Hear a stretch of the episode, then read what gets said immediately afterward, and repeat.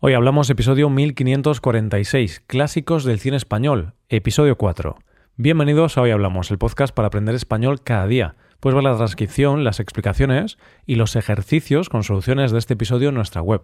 Ese contenido te puede ayudar en tu rutina de estudio de español.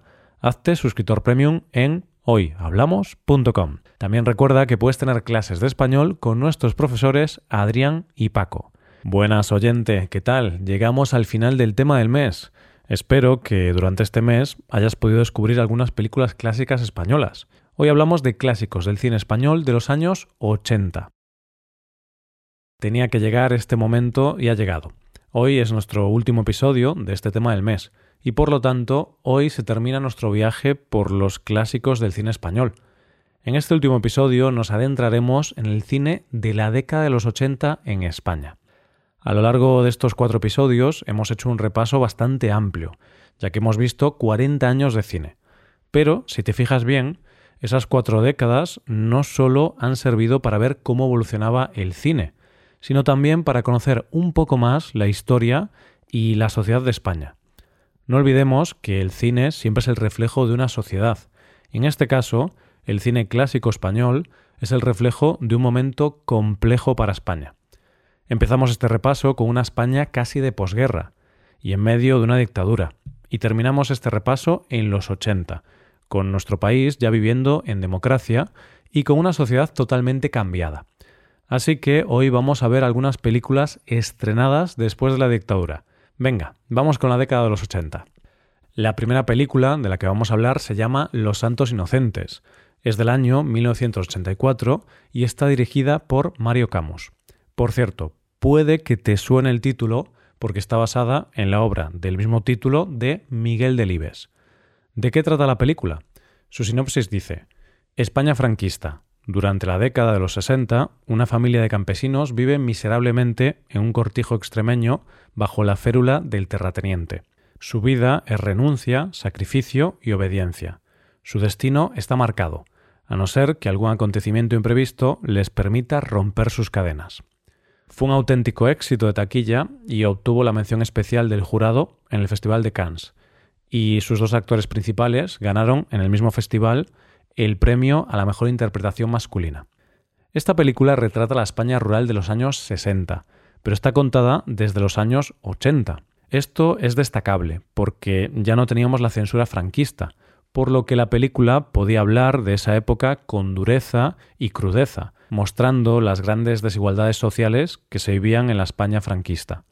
La película retrata la vida de una familia de campesinos que trabajan como criados en un cortijo, a las órdenes de los dueños, que son el claro ejemplo del poder dictatorial. Y es que aunque la España retratada sea en los años 60, lo cierto es que cuando ves la película parece que retrata una escena del medievo, donde los latifundistas eran los dueños de sus criados. Esto es lo que trata la película, Habla de desigualdades, del abuso de poder, de la crueldad con la que se trata a los empleados, que son tratados como auténticos animales. Habla sobre la lucha de clases, sobre las relaciones sadomasoquistas entre amos y esclavos, pero habla también de cómo los trabajadores que llevan toda la vida reprimidos se han resignado. Creen que esa es su condición, la de ser seres inferiores. Por eso es interesante, una muestra de cómo era España y también de que las nuevas generaciones no querían vivir así y no querían aceptar su condición de servidumbre. Quizá una de las frases más repetidas en la cinta y que define muy bien la relación de los criados y los señoritos es que siempre que les piden algo, lo que sea, ellos responden a mandar, que para eso estamos. Nuestra siguiente película en la lista es Amanece, que no es poco, que fue dirigida por José Luis Cuerda en el año 1989. Esta película es un ejemplo soberbio de cine absurdo y surrealista. ¿Cuál es su argumento? Su sinopsis dice Teodoro, un ingeniero español que es profesor en la Universidad de Oklahoma, regresa a España para disfrutar de un año sabático.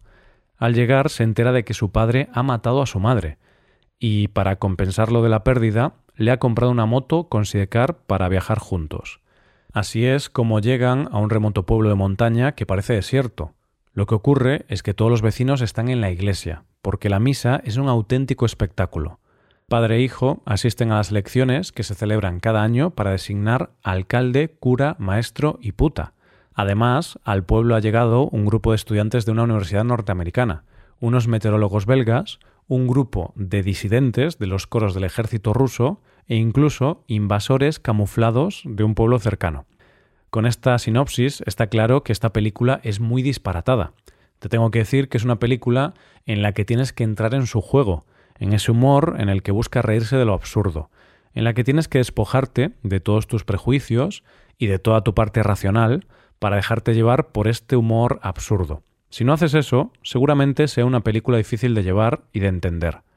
Quizá la clave de esta película sea precisamente esa, no hay que entenderla, solo disfrutarla. De hecho, con esta película pasó algo curioso. Cuando se estrenó no tuvo apenas éxito, la gente no la entendió y quizá no estaba preparada para ella.